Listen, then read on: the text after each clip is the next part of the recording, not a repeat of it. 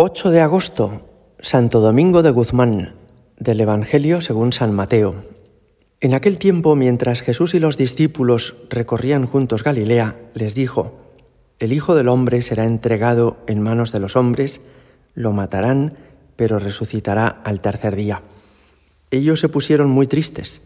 Cuando llegaron a Cafarnaún, los que cobraban el impuesto de las dos dracmas se acercaron a Pedro y le preguntaron, ¿Vuestro maestro no paga las dos dracmas? Contestó, sí. Cuando llegó a casa, Jesús se adelantó a preguntarle, ¿qué te parece, Simón? ¿Los reyes del mundo a quién le cobran impuestos y tasas? ¿A sus hijos o a los extraños? Contestó, a los extraños. Jesús le dijo, entonces los hijos están exentos. Sin embargo, para no darles mal ejemplo, ve al mar, echa el anzuelo, coge el primer pez que pique, ábrele la boca y encontrarás una moneda de plata. Cógela y págales por mí y por ti. Palabra del Señor. Jesús hoy nos habla de la relación que Él tiene y que hemos de tener nosotros con las autoridades civiles, las de nuestra sociedad. Fijaos, el que ejerce el poder en la sociedad, un alcalde, un presidente, un primer ministro, lo hace sirviéndose de la autoridad que Dios le ha concedido, porque es Dios el verdadero Rey universal de todo lo que existe. Él es el creador y dueño de todo lo que hay a nuestro alrededor. Pero sea una monarquía, una república o cualquier otra forma de gobierno, los seres humanos nos hemos dado la posibilidad de dejarnos guiar por alguien que ejerciendo este poder que Dios les concede, tratan de ordenar, de organizar la sociedad. ¿Tenía obligación Jesús de pagar los impuestos, en particular el de las dos dracmas? Estrictamente no, porque Él es el Hijo eterno de Dios y por tanto el universo entero es suyo. Él es el dueño y propietario de todo lo que existe. Y sin embargo, aunque deja claro que le cobran los impuestos las autoridades civiles a los ciudadanos porque no son hijos sino que son extraños, para dar buen ejemplo, termina pagando este impuesto. Hace un milagro, aparece en la boca de un pez una moneda que tiene exactamente el mismo valor que están reclamándole a Jesús. Con esto me parece el Señor nos ayuda a entender varias cosas.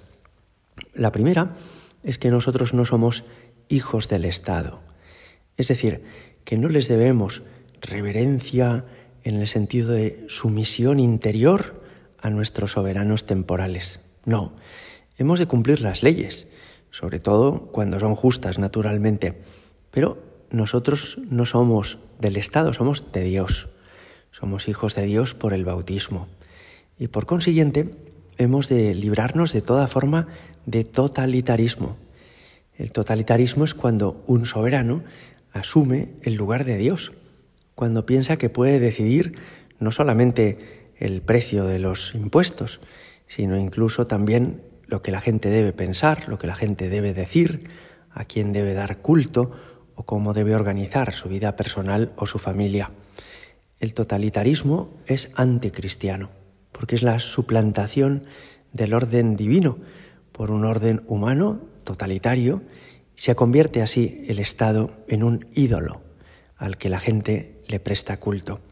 Da igual que el totalitarismo sea nazi o marxista o de otro tipo. Cuando una autoridad civil asume un poder y una soberanía que no le corresponden a él, sino que le corresponde solamente a Dios, se está convirtiendo en un ídolo. Pero al mismo tiempo el Señor nos dice que hemos de colaborar en la sociedad civil y por eso no se niega a pagar este impuesto no dice, oye, que el mundo es mío, así que a mí que no me exijan nada. Tendría que ser yo quien les exija a ellos. No, no dice eso Jesús. Dice, para dar ejemplo, toma un pez, ábrele la boca, saca la moneda y dásela. Los ciudadanos cristianos hemos de ser ejemplares en este sentido y cumplir todas las leyes que no sean en sí mismo injustas. De modo que hemos de dar buena cuenta de nuestros impuestos, a la agencia tributaria, hemos de cumplir las normas de circulación, hemos de seguir las recomendaciones que nos hace la Dirección General de Tráfico, hemos de hacer todo lo que se nos manda. Y si en un sitio hay que bajar la basura una hora, pues hemos de hacerlo así. Y si hay que renovar el documento de identidad cada cierto tiempo, hemos de hacerlo así. Y así con todas las demás normas y leyes civiles. Hemos de ser ejemplares a unas sabiendas de que nosotros no somos del Estado, sino que somos de Dios. Hoy celebramos la memoria de un santo español que vivió a caballo entre el siglo XII y XIII, que es Santo Domingo de Guzmán, el fundador de los dominicos.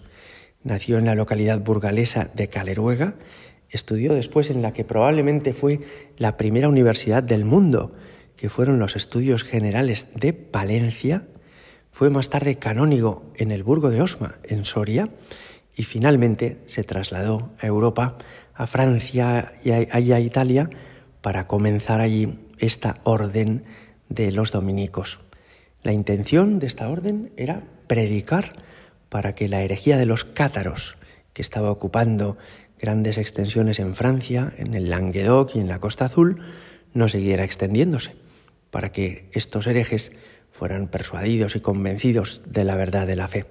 Pero además le debemos a Santo Domingo de Guzmán que él recibió de la Virgen Santísima el rosario y que, aunque de una manera todavía primitiva, sin las letanías, sin contemplar cinco misterios cada día, pero él aconseja esto y lo aconseja además a sabiendas de que la Virgen va a dar muchas gracias a quien lo rece.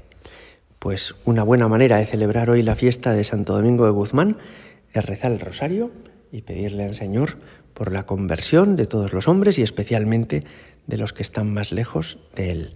Gloria al Padre y al Hijo y al Espíritu Santo, como era en el principio, ahora y siempre, por los siglos de los siglos. Amén.